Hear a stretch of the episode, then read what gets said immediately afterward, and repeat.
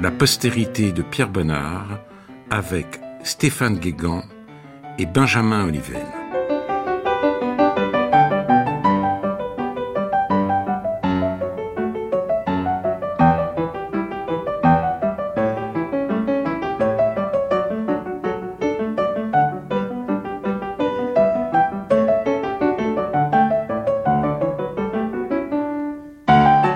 François Gillot, disait que Bonnard était l'un de ses coloristes préférés, Picasso répondit catégoriquement Ne me parlez pas de Bonnard.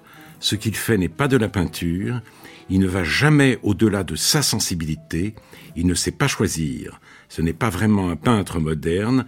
Il obéit à la nature. Il ne la transcende pas. Malgré ce verdict sans appel, du plus grand peintre du XXe siècle, je garde pour Bonnard une tendresse obstinée. Et j'ai voulu saisir l'occasion fournie par la fastueuse monographie que vient de lui consacrer Stéphane Guégan pour faire une émission sur ce peintre foisonnant, intimiste et sensuel. J'ai donc invité Stéphane Guégan et Benjamin Oliven, auteur d'un livre remarquable, l'autre art contemporain, vrais artistes et fausses valeurs. Nous commencerons, comme il se doit pour un peintre, par une scène d'exposition. Qui était Pierre Bonnard, Stéphane Guégan? Merci de cette présentation, Alain Finkielkraut, et merci d'ouvrir votre micro à, Bonnard, euh, qu'on n'entend pas si souvent sur les ondes, notamment les ondes de France Culture. Pierre Bonnard, c'est d'abord un des géants de la peinture française, un des grands noms de l'école française. Je crois qu'il se serait présenté euh, de cette manière-là. Il est né en 1867. Il meurt dans sa 80e année en janvier 1947. C'est presque un anniversaire euh, aujourd'hui. Et sa carrière va s'étendre donc euh, du début des années 1890 jusqu'à l'après-seconde guerre mondiale. Il a appartenu au groupe dit des nabis, je crois qu'on reviendra sur cette désignation. Il est surtout un artiste qui surgit au début des années 90, après l'impressionnisme. Il s'agit de faire le bilan de cette esthétique. Il est tenté par la peinture de Gauguin, comme Vuillard, comme Maurice Denis, ils vont payer leurs dettes à l'égard de, Gauguin. Et donc on le sent au début des années 90, quand l'aventure commence pour lui, entre deux tentations. La peinture empirique, finalement héritée de, de, Manet, de Degas, de Renoir et Monet qu'il va fréquenter, et l'art de Gauguin plus ouvertement subjectif. Et ce que je propose dans le livre, c'est d'en faire un peintre de l'entre-deux, un peintre euh, qui cherche à concilier au fond l'impressionnisme, la peinture de sensation, la peinture d'impression, et puis ce que Gauguin ouvre à la peinture française au début des années 90. Benjamin Oliven, votre réponse à cette question très générale. Oui, de Bonnard, on pourrait dire euh, il est né, il a peint, il est mort. Mais pour rajouter euh, d'autres informations et pour revenir sur ce qu'a dit Stéphane Guégan, je voudrais signaler que les dates qui ont été mentionnés, 1867-1947, en font un peintre du XXe siècle. C'est-à-dire que sa carrière commence à la fin des années 1880, la période Nabi, c'est les années 90, mais la grande majorité de sa production, c'est jusqu'en 1947, c'est-à-dire dans la première moitié du XXe siècle, et il est le contemporain à quelques années près de Matisse, qui naît en 1869 et meurt dans les années 50. Or, pourquoi je dis ça? Parce que si l'on veut voir des Matisse aujourd'hui dans les musées nationaux parisiens, on va au Centre Pompidou. Si l'on veut voir des Bonnard, on va au musée d'Orsay, même si le Centre Pompidou a dans ses réserves des chefs-d'œuvre de Bonnard. Et donc, vous disant ça, ça permet de montrer déjà une forme de légère réécriture de l'histoire. Je dis, je ne veux absolument pas le déloger du musée d'Orsay où il est très bien, en très bonne compagnie, mais c'est pour montrer que on a tendance à le voir comme un peintre du 19e siècle tardif, alors qu'en fait il appartient pleinement au 20e siècle et que comprendre cela permet de réécrire l'histoire du 20e siècle pictural, et donc parce qu'il est le contemporain de Matisse, de Proust qui naît en 1872, de Léon Blum, de Ravel et de Debussy, de Vuillard. C'est dans cette époque-là qu'il faut l'inscrire. Oui, alors euh, beaucoup des contemporains que vous avez cités ont participé à une très belle aventure collective, dont j'aimerais que vous me disiez quelques mots, la revue blanche, dont il a peint, je crois, la, couverture. Bonnard. Alors, qu'est-ce que c'était que la Revue Blanche? Qu'a-t-elle représenté, justement, dans les premières années du XXe siècle? Stéphane Guégan. La Revue Blanche, c'est un peu aux années 90 que euh, ce que la, NRF sera au début du XXe siècle. Du reste, bien des écrivains de la Revue Blanche seront euh, ensuite les invités de la NRF. Je pense à Gilles, je pense à Proust, bien sûr. C'est d'abord l'affaire de trois frères, fils euh, d'un banquier juif, qui décide de leur donner les moyens de créer une revue, qui a d'abord la Belgique, la ville de Liège, si ma mémoire est bonne, pour siège, et puis en 91, 1891, elle, elle s'installe à Paris et elle devient un foyer de réflexion, un foyer de goût, et bientôt, avec l'affaire Dreyfus, un foyer de combat. Les trois frères, c'est les frères Natanson, c'est ça? Voilà, les frères Natanson. Le plus proche de Bonnard, c'est Thaddée. Thaddée, c'est le collectionneur. Euh, il a été propriétaire de quelques-uns des tableaux euh, qui sont aujourd'hui à Orsay, notamment le fameux Farniente, hein, l'un des plus beaux nus de la peinture ah occidentale. on, en parlera. On en reparlera. Je sais que vous adorez ce tableau. Et Thaddée va être à la fois le directeur de la, de la revue et puis son, son critique d'art. C'est sans doute celui qui a le mieux parlé de Bonnard. Et mon livre est aussi un hommage à Ted Natanson et à la Revue Blanche. Je me suis beaucoup appuyé, au fond, sur leurs critères, leur façon d'évaluer la peinture de, Bonnard. Les Natanson, donc, euh, vont à la fois euh, donc, financer, publier cette, cette revue et l'ouvrir à toute la nouvelle génération. Bonnard, effectivement, est le créateur de l'affiche en 1894 de, de, de, la Revue Blanche. Et puis, Vuillard, Vallotton, Toulouse-Lautrec vont collaborer à la Revue Blanche et euh, lui donner finalement son plein rayonnement.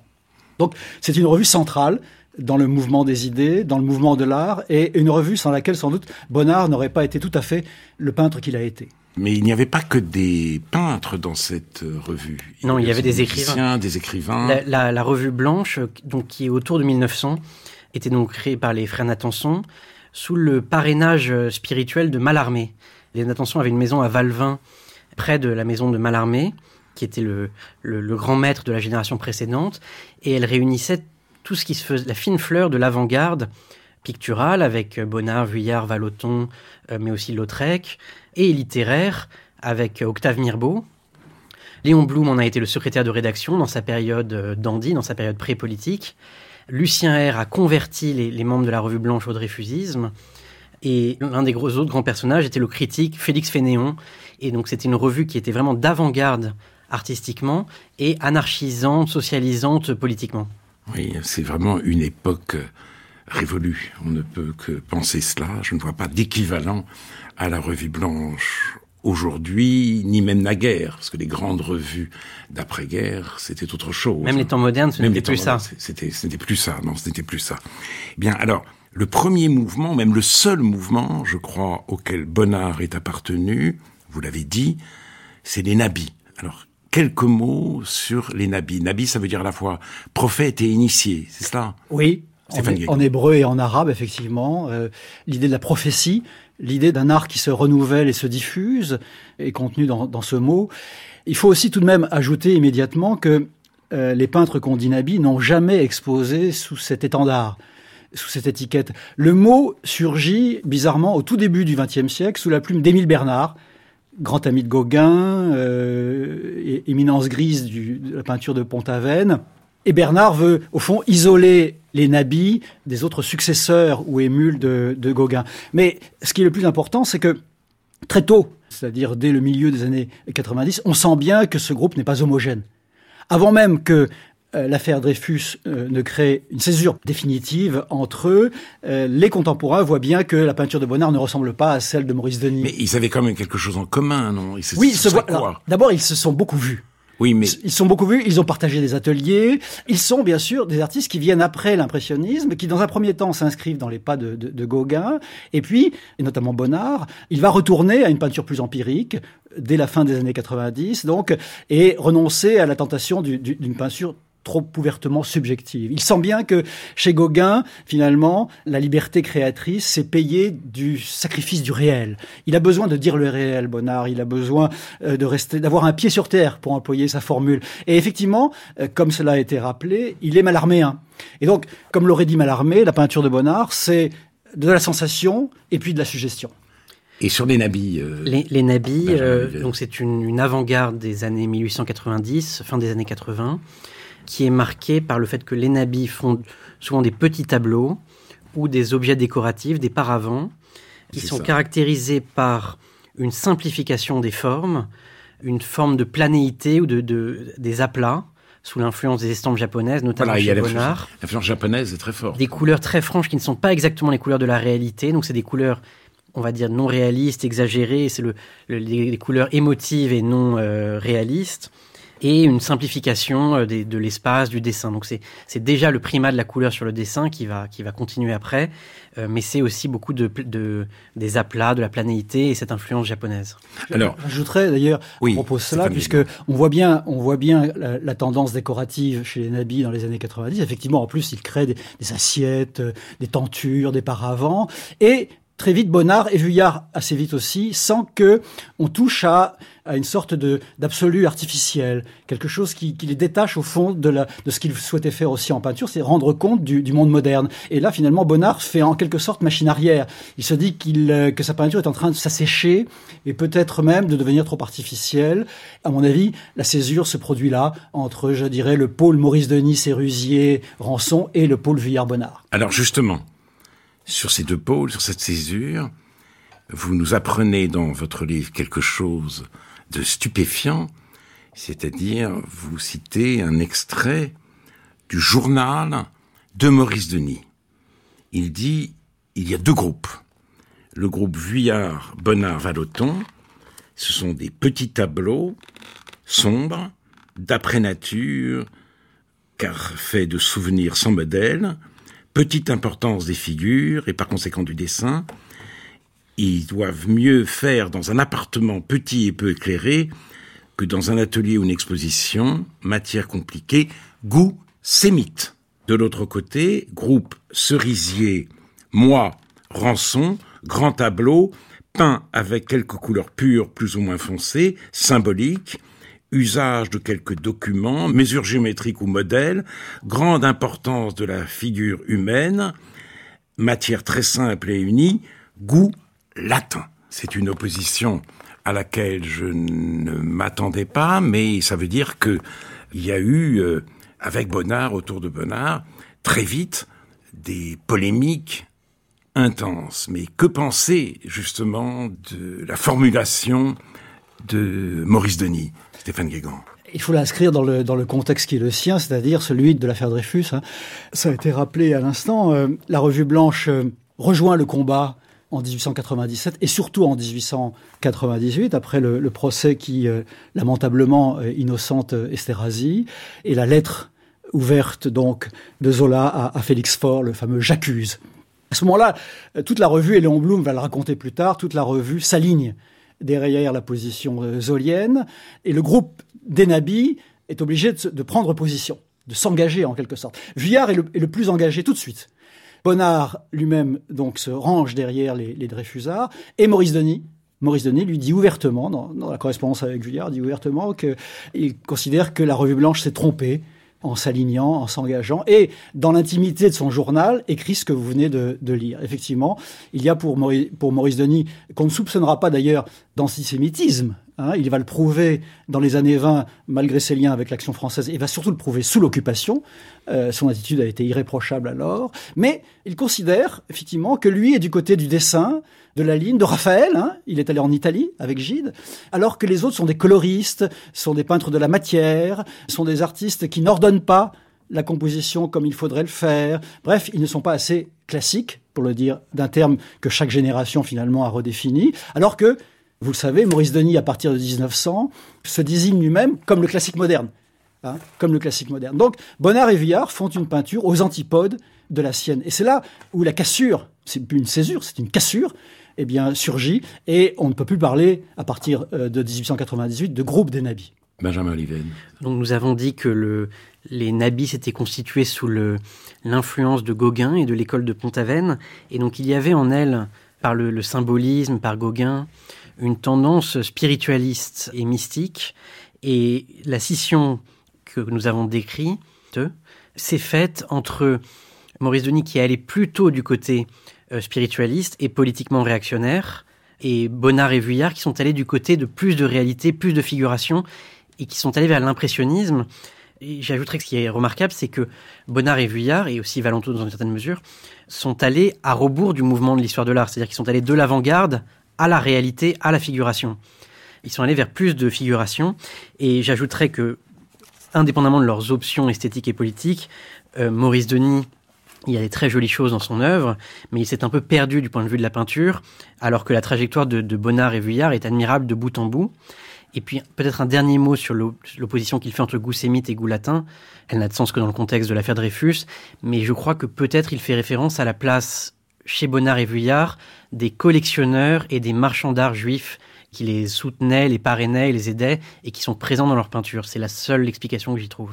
Alors ça, si je puis me permettre, c'est très juste et c'est aussi un des points que, que j'essaie d'étoffer dans, dans, mon livre à partir de l'affaire. Et bien sûr, c'est le fait que les collectionneurs, les Natanson, Tadé le Premier, donc vous, venez de le dire, sont des collectionneurs de, de, de Bonnard. Et euh, à partir de, de 1904, euh, c'est Bernheim jeune, les frères Bernheim, Joss et Gaston, qui vont être les, marchands de Bonnard. Et je dirais même lui signer un contrat d'exclusivité en, en 1906. Euh, ce qui est très important parce que euh, c'est aussi le marchand de Matisse Hein, je, dis le parce que la raison sociale, c'est Bernheim jeune, mais ce sont bien sûr deux frères qui d'ailleurs vont passer commande à Bonnard de grands décors, vont rester très attachés à sa à la défense de, son art. Et je crois qu'il faut de l'affaire jusqu'à la période de l'occupation tirer un fil, c'est ce que j'essaie de faire dans mon livre, plus que mes prédécesseurs, je crois, pour montrer qu'il a été effectivement le peintre d'un groupe très particulier d'amateurs et de marchands. Oui, alors parlons du, du, peintre et de certaines de ses toiles. Vous avez fait allusion au Farniente, qui a aussi pour titre L'Indolente. C'est une femme, c'est Marthe, nue. Après l'amour Semble-t-il après l'amour. Et c'est l'impudeur de l'abandon. Pas l'impudeur de l'exhibition, l'impudeur de l'abandon, qui est beaucoup plus troublante et si j'ose dire, plus excitante encore. Et je trouve ce tableau absolument extraordinaire. Et d'ailleurs, Bonnard est aussi le, peintre des nus, le peintre aussi des, des, baignoires, des femmes dans la baignoire, Marthe et d'autres. Enfin, ça, c'est ça, tout au long de sa peinture. Alors, euh, qu'est-ce que ça signifie? Qu'est-ce qu'il apporte avec ses toiles, Bonnard, Stéphane Guégan? La modernité ou le modernisme ou les avant-gardes du XXe siècle euh, vont se fâcher avec l'anatomie, le nu, euh, l'érotisme. Euh, tout ça va, va, va devenir presque dangereux et surtout l'objet d'une sorte d'exclusion. C'est d'ailleurs, à mon avis, une des raisons pour lesquelles Françoise Gillot dit à, à, Picasso qu'elle est séduite par la peinture de la peinture de Bonnard, parce que la peinture de Bonnard est plus féminine que celle de, de Picasso. En tout cas, elle prend si j'ose dire, elle intègre le point de vue féminin sur le charme, la nudité, l'amour. Et Marthe, en cela, et, je dirais que, que le film que nous avons tous vu le dit à sa manière, Marthe est, essentielle dans... Le film, ça veut dire bah, Pierre et, Pierre Marthe, le film, oui, qui est voilà, Pierre et en Marthe, ce moment sur les écrans. Absolument, le, dit à sa manière. Et hum, Marthe a joué un rôle. Marthe a joué un rôle, un petit peu comme Victorine Meurant a joué un rôle dans la peinture de Manet. Elle est une des actrices, finalement, de cet érotisme qui passe par la photographie, qui passe par la peinture. Et le tableau euh, que vous avez cité, qui est au musée d'Orsay, grâce d'ailleurs à, Félix Fénéon, qui en a été l'un des propriétaires, a eu pour premier propriétaire Tadé Natanson adorait ce tableau. Euh, il, a, il, est, il est obligé de le, de le vendre euh, en, en 1908, si ma mémoire est bonne, mais il adorait ce tableau. Et euh, il voyait dans ce tableau justement l'image même de l'impudeur, mais d'une impudeur finalement qui n'est pas le fruit d'un regard surplombant, comme on dirait aujourd'hui, Hein, le, peintre euh, joue ici d'une complicité, avec son modèle. Elle est là, elle est étendue, les cuisses légèrement ouvertes dans la pénombre. Un petit chat est venu se poser sur l'oreiller. Vous savez que les chats adorent la chaleur humaine. Donc le petit chat est venu se poser sur l'oreiller près de la longue chevelure de, Marthe et elle sourit à son peintre. Et le peintre est présent dans, le tableau. Il y a là une petite pipe une petite pipe sur la table de chevet et il a voulu il a voulu s'inclure dans l'œuvre. Et vous savez ce que Bonnard disait, euh, à propos du réalisme. Le réalisme montrait qu'on était là.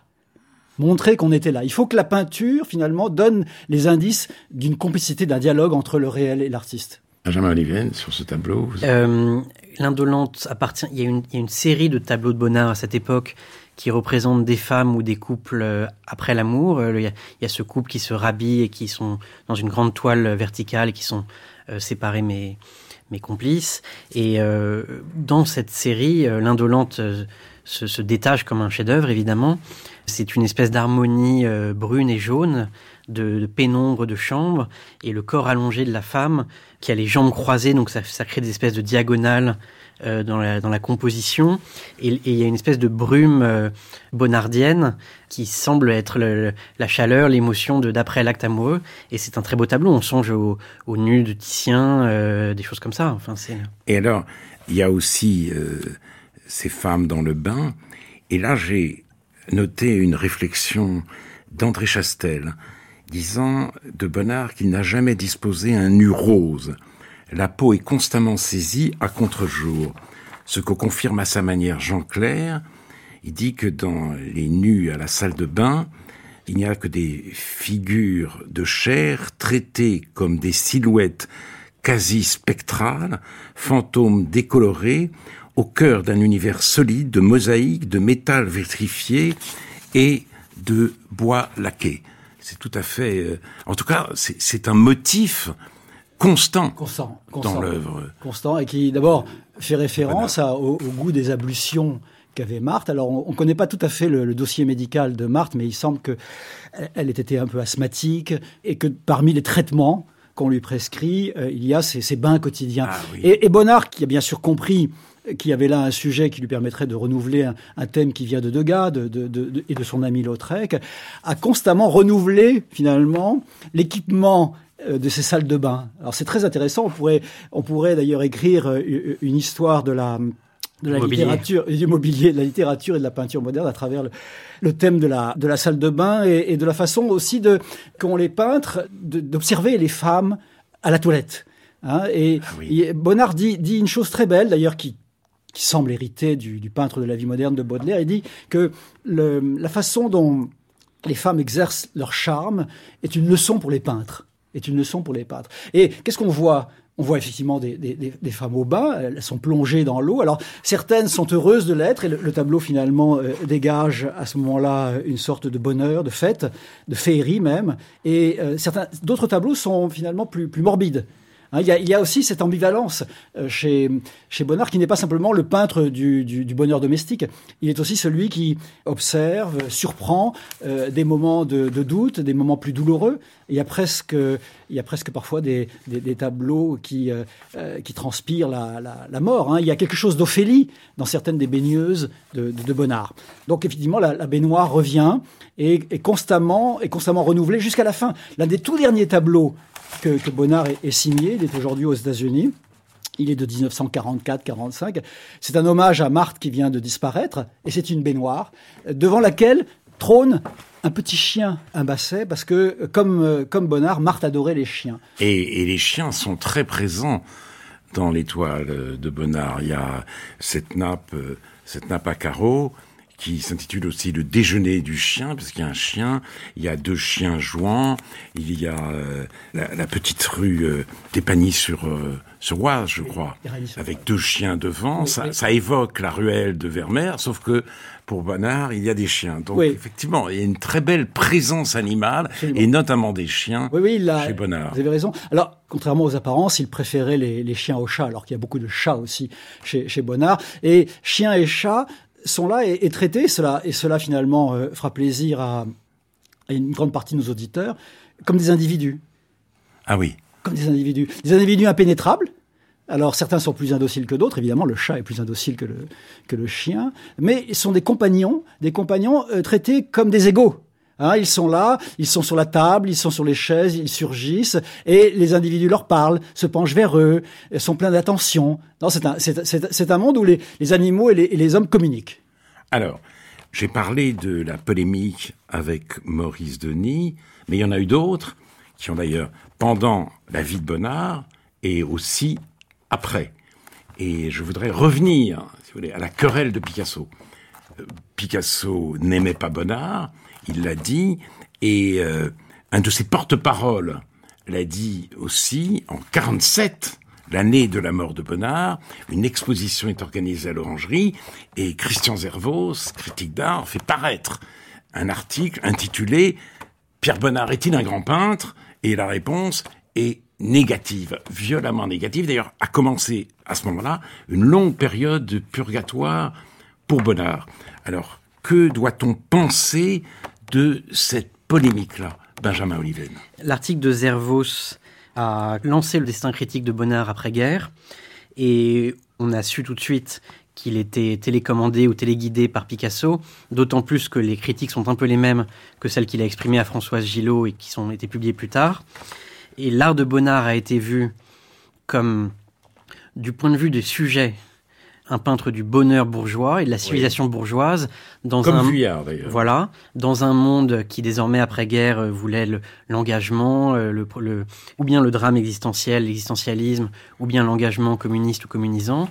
Donc du point de vue de ces sujets il était le peintre de, du bonheur bourgeois. Et du point de vue de la technique il était un peintre post-impressionniste un peintre qui avait dit-on continué l'impressionnisme au cours du XXe siècle, alors que l'art allait ailleurs, puisque Bonnard était le contemporain du cubisme, du surréalisme, des débuts de l'abstraction, et donc, et au titre de ces sujets, et au titre de cette technique, Bonnard apparaissait dans le, monde critique de l'après-guerre comme un peintre daté, dépassé, d'arrière-garde. Alors là, là j'ai évoqué son destin critique en général et peut-être l'article de Zervos. Vous voulez qu'on revienne aussi sur la, polémique avec Picasso Oui, bien sûr. Les remarques de Picasso consignées par François Gillot sont passionnantes, très intelligentes.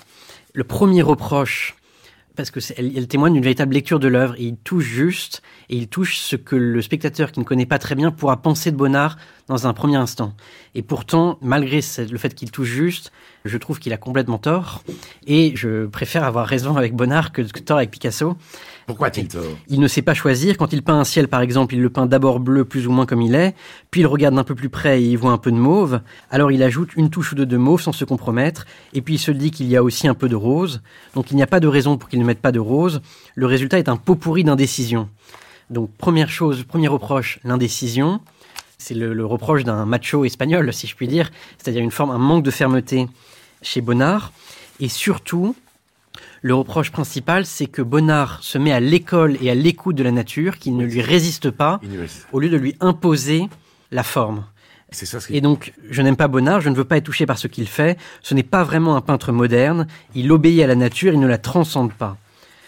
Bonnard n'est qu'un néo-impressionniste, un décadent, un crépuscule, pas une aurore ces, critiques sont décisives parce que Picasso, d'une certaine manière, a raison. Bonnard n'est pas un peintre moderne, il n'est pas un peintre cartésien. La nature n'est pas soumise et assujettie au je pense, à, l'ego du peintre, à l'ego de Picasso.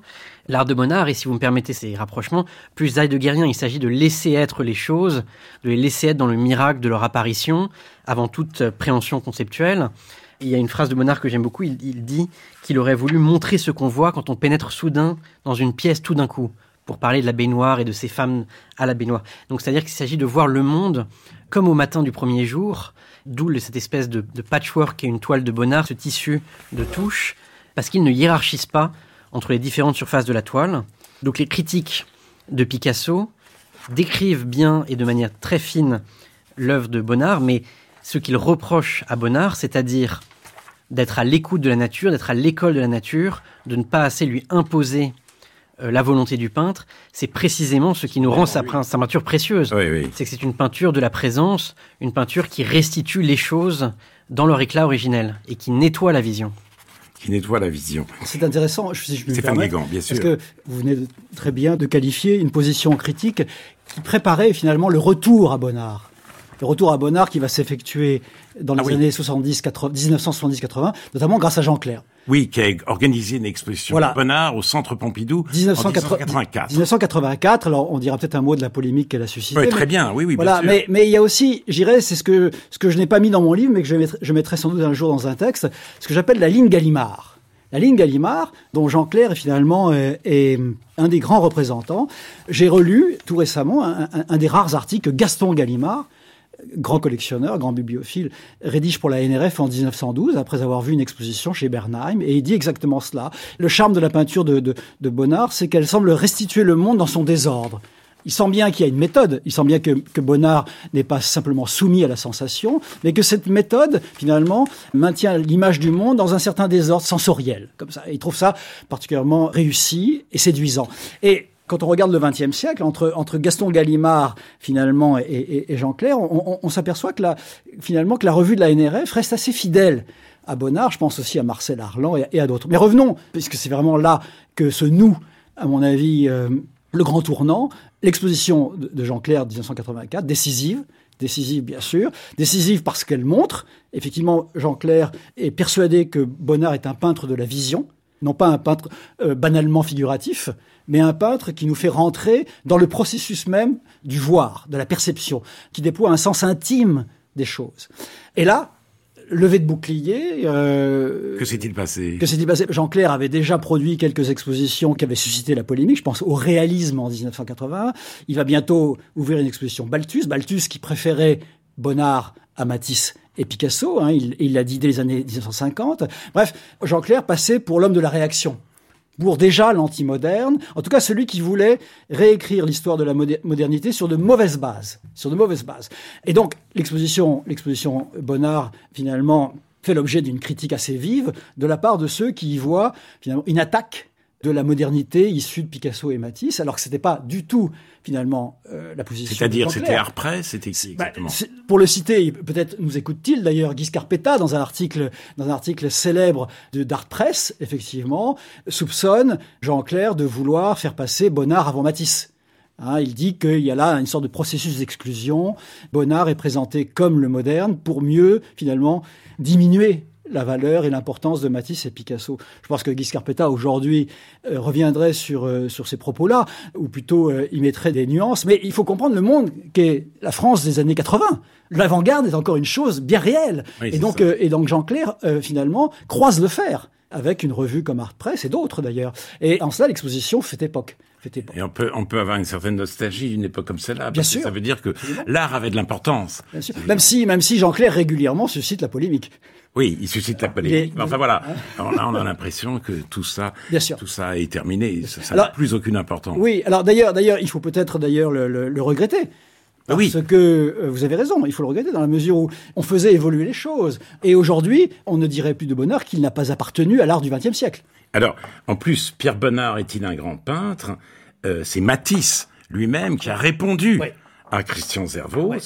Christian Zervos reprochant notamment à Bonnard d'avoir vécu une des plus aiguës périodes de l'art sans avoir eu l'instinct de ce qui était à faire, partout où il faudrait frapper un coup décisif, il glisse, eh bien, Matisse répond, oui, bien sûr, c'était un grand peintre et ils sont restés très proches. Il n'empêche, il est vrai que Jean Clair a voulu écrire une autre histoire de l'art au XXe siècle et il l'a dit à l'occasion d'une exposition Vuillard organisée par Guy Cocheval. Voici ce que dit Jean Clair. Cette exposition nous oblige à reconsidérer l'histoire de l'art du siècle dernier.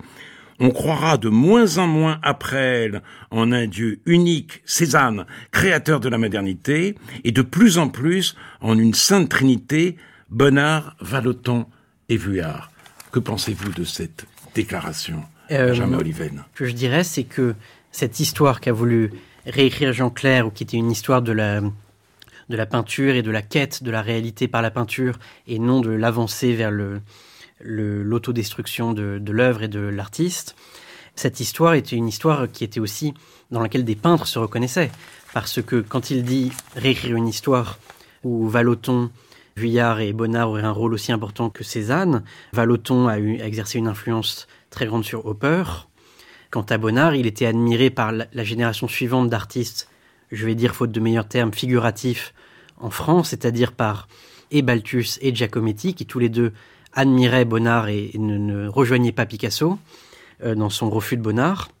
L'influence de Bonnard sur Balthus est, très perceptible et, il y a beaucoup d'endroits où elle se voit. Et même, ça, euh, Jean-Claire insistait dessus, Bonnard a eu aussi une influence sur la peinture abstraite, sur une certaine peinture abstraite française, je pense à quelqu'un comme Bazaine, et sur la peinture abstraite américaine, sur le, la color field painting de Rothko. Donc même du point de vue de l'art moderne, du point de vue de la modernité, Bonnard a compté. Mais il a aussi et surtout compté, c'est ce qui est le plus important, pour les peintres comme Balthus, comme Giacometti ou comme les Anglais, comme Hockney, qui ont voulu continuer à peindre la réalité. J'ajouterais, si vous me le permettez, à propos de l'Amérique, parce que ça m'a frappé, je, l'avais presque oublié, mais en écrivant le livre, j'ai relu les textes de, Clement Greenberg, qui passe aujourd'hui pour le pape d'une modernité qui, exclurait normalement Bonnard. À la mort de, de Bonnard, le MoMA récupère en quelque sorte la rétrospective que vous avez mentionnée. Donc on est en 48. Et Greenberg a publié déjà un premier article sur Bonnard, et là il revient à Bonnard et il dit, il se demande si c'est vraiment un, très grand peintre, c'est-à-dire un peintre décisif, aussi décisif que, Matisse et, Picasso. Il, il hésite à le dire, mais finalement il botte en touche en se rappelant sans doute le goût que Picasso devait reprocher à Apollinaire de Bonnard. Il se trouve qu'Apollinaire aimait Bonnard. Il aimait Bonnard. Ah ben oui. Vous, ah, vous rappelez, je l'ai dit, il aimait Bonnard. J'aime beaucoup la peinture de Monsieur Bonnard. Elle est simple, sensuelle, spirituelle, dans le meilleur sens du mot. Et je ne sais pourquoi, me fait obstinément penser à une petite fille gourmande. Voilà, j'étais sûr que cette citation euh, ne vous échapperait pas. La petite fille gourmande, finalement, n'est pas perdue pour tout le monde, puisque Greenberg s'en souvient, il dit, il y a chez Bonnard quelque chose qui nous ramène à Fragonard, à Boucher, à Delacroix, des peintres qui ne cherchent pas à peindre le, plaisir, mais à le provoquer chez le spectateur, ce qui est très juste. Et finalement, il ne conclut pas. Et le fait de ne pas conclure à New York en 1948, c'est lourd de sens. Ça veut dire donc que Bonnard est encore là, euh, qu'il n'est pas là pour euh, finalement quitter la scène. Et il suffit de parler de Rothko. Rothko qui n'a pas avoué beaucoup de sources euh, de référence euh, pour sa peinture, il est évident que la peinture de Rothko n'aurait pas été la, celle qu'elle a été sans les derniers Bonnards. Notamment le golfe de Saint-Tropez. Le golfe de Saint-Tropez, cette peinture solarisée, avec ces grandes, ce jaune qui est le jaune de la mer pourtant. Hein, la mer devient jaune parce que, parce que la, la, mer ensoleillée, et ça fait écho finalement aux propos que Benjamin a rappelé entre Françoise Gillot et Picasso. Hein, euh, il voit du jaune, le jaune, eh ben, il peint tout en jaune. Je vois pas ce que ça a de moins moderne au fond que la peinture de Picasso. Je voudrais juste dire un mot. Oui, Benjamin Olivet. C'est euh, effectivement donc ce, golfe de Saint-Tropez est, magnifique et la couleur palpite comme dans un Rothko. Vous avez dit que les polémiques de cette époque, y compris euh, de 84, nous échappaient un peu.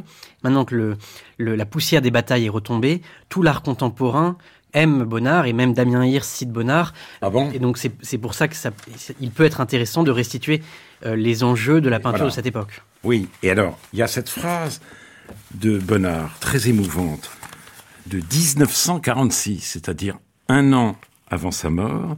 J'espère que ma peinture tiendra sans craquelure.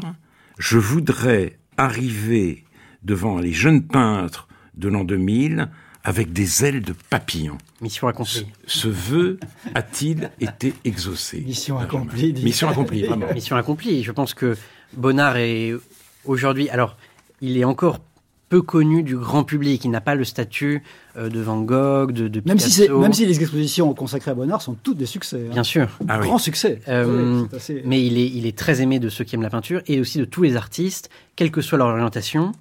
Mais je dirais si vous me permettez d'être partial, que son influence se fait d'autant plus, enfin, est d'autant plus ressentie et comprise par les peintres qui sont encore aujourd'hui attachés à l'idée de peindre la réalité, de peindre le monde. Les peintres et les photographes. Songeons que euh, début 44, avant la libération, euh, le jeune Cartier-Bresson descend au Canet et photographie merveilleusement Bonnard et le fait parler, tente de le faire parler d'ailleurs. Et là, ils ont des, ils ont des discussions extraordinaires. L'un sur le, le moment décisif, Hein, euh, Bonnard lui dit qu'est-ce que c'est le moment décisif en photographie? Et Cartier-Bresson lui dit mais pourquoi vous ajoutez une petite touche de jaune? Brassailles va venir quelques mois plus tard. Et donc les photographes ont aussi regardé Bonnard pour son sens du cadre. Bonnard ne peint pas sur la toile clouée au châssis. Non, c'est ça. Hein, les toiles sont punaisées et c'est la peinture qui décide elle-même de ses limites. C'est pas le peintre qui les impose. Donc ça veut dire que la peinture est le motif je crois qu'on l'a beaucoup dit maintenant, c'est un artiste qui cherche à laisser parler aussi, à la fois le réel à travers lui et la peinture à travers lui. Alors, Léon Verte disait, Bonnard peint-il le monde? Je crois plutôt qu'il assiste à la naissance du monde, à la naissance soudaine et miraculeuse des objets et des personnages. Voilà une très belle formulation, mais je voudrais vous livrer à votre réflexion une autre citation que je crois avoir trouvée dans votre livre, Stéphane Guégan, de Maximilien Gauthier, dans l'hebdomadaire Marianne de l'époque, c'est-à-dire l'hebdomadaire de Gaston Gallimard, on le retrouve, et d'Emmanuel Berne. Et de Berne. Bonnard a aujourd'hui 70 ans. Le génie français de la peinture vit intensément à lui sous les aspects les plus clairs, les plus heureux, les plus purs, les plus jeunes. Génie français de la peinture. Peut-on dire, oui, que Bonnard est un peintre français et ce qualificatif a-t-il vraiment un sens Benjamin Olivet. Oui, si on regarde la peinture de Bonnard, mais aussi ce que font à la même époque Matisse et Braque, si on a en mémoire l'impressionnisme, on ne peut pas ne pas voir une sorte d'unité dans cette peinture du bonheur de vivre, de l'ordinaire, un coin de table, une nappe, un bol de fruits, une salle de bain, et du bonheur qui a existé et de l'ordinaire euh, devenu épiphanie, de, l'épiphanie du quotidien. Et, grâce, et je dirais même, non seulement, je le rapprocherais même d'autres peintres euh, préalables ou contemporains ou postérieurs, mais aussi de la prose sensuelle de Colette, qui est sa contemporaine, de la sensibilité de, de Proust, qui, qui lui aussi euh, fait de la société bourgeoise euh, de son époque le lieu d'une épiphanie, et puis aussi de la musique euh, de Ravel et de Debussy, qui sont aussi ses contemporains, et qui est une musique à la fois intimiste et extrêmement sophistiquée. Donc c'est tout ça, et ça, et ça se prolonge, et ça vient de, de Verlaine, on peut penser au poème Après trois ans, ayant poussé la porte étroite qui chancelle, je me suis promené dans le petit jardin. C'est l'idée que l'intime, l'ordinaire, les maisons de vacances peuvent être le lieu de la présence des choses et du bonheur d'exister. Et ça se prolonge même jusque dans les films de Romer, euh, si, on regarde Pauline à la plage ou quelque chose comme ça. Il a d'ailleurs illustré un recueil de Verlaine. Parallèlement. Parallèlement. Parallèlement. Et, est-ce qu'ils se sont connus? Il a connu Mallarmé. Il n'a pas connu Verlaine. Oui. À vérifier. Mais, alors, génie français, ça veut dire quoi, selon vous, Stéphane Ça veut dire déjà un peintre fier de ses origines. Et il, il cite Chardin, euh, il cite Manet, il cite Degas qu'il a croisé, euh, il a été très proche de Renoir et de, et de Monet. Il, a l'impression de continuer une grande tradition française, tout en s'intéressant au Japon, à la peinture euh, hollandaise, aux autres écoles. Mais il avait conscience que la, peinture française relevait d'une tradition propre, avait su finalement marquer sa différence, comme on dirait aujourd'hui. Et ce qui est intéressant, c'est que la citation que vous donnez, elle surgit au moment de l'exposition universelle de 37, quand le ciel de l'Europe commence à se charger euh, de nuages plus que sombres, et au moment où Vuillard et Bonnard, finalement, se rapprochent du Front populaire. Berle est un des, un des rares à travers Marianne à soutenir comme il l'a fait euh, Bonnard, car il y a bien sûr en 37 d'autres modernités qui s'expriment. Mmh. Et Bonnard, dès les années 30, hein, est sujet aux, critiques du camp adverse. Il dit à Courtillon en 33 euh, euh, quelque chose comme les jeunes ne m'aiment pas.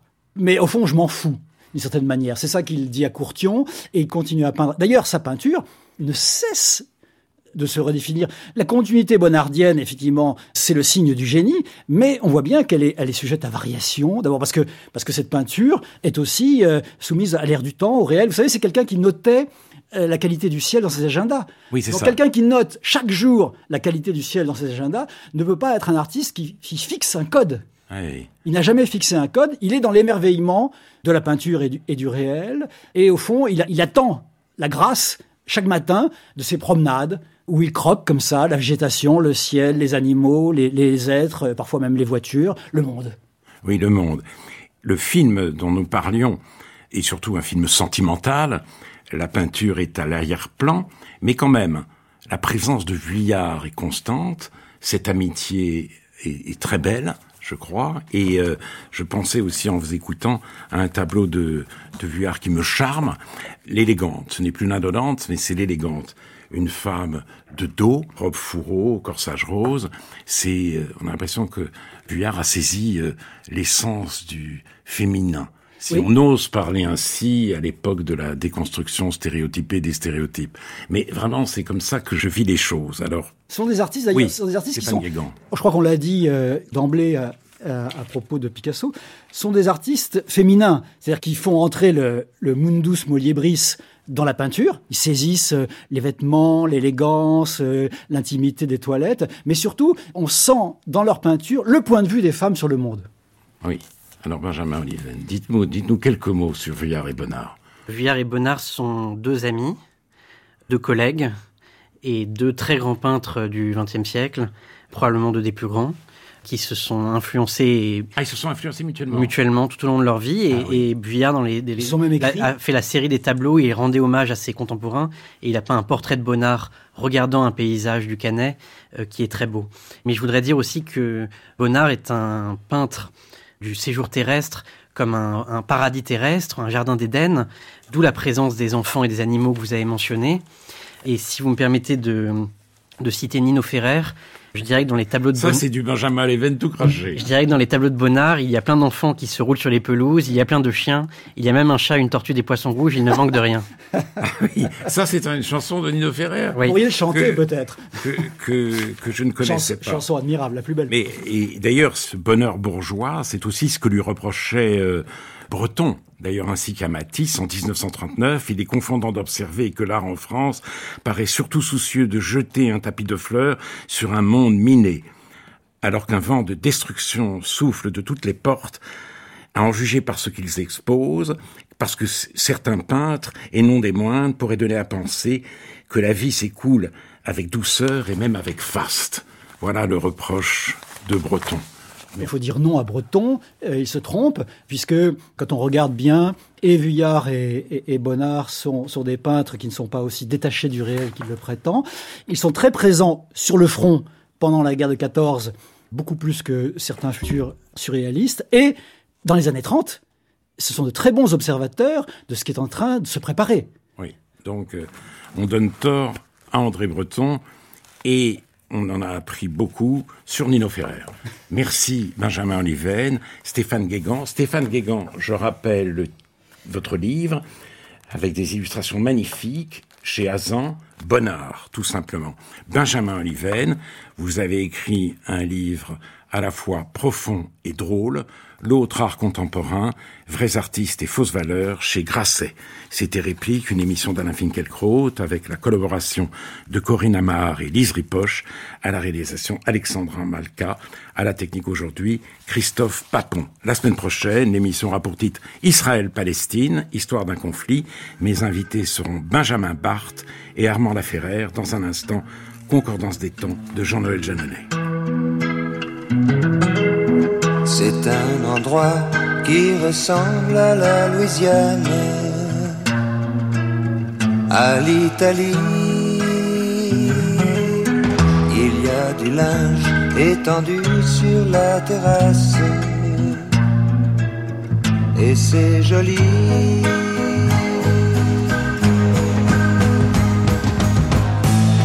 On dirait le sud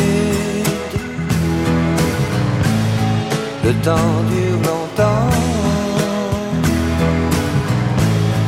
Et la vie sûrement. Plus d'un million d'années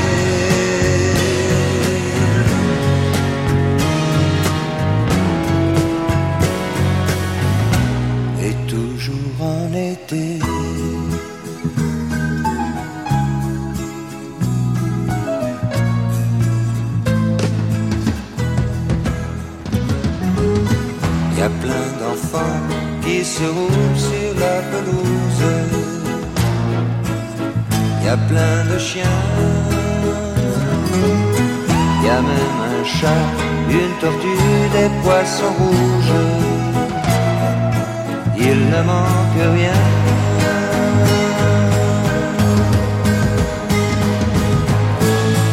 On dirait le sud le temps dure longtemps.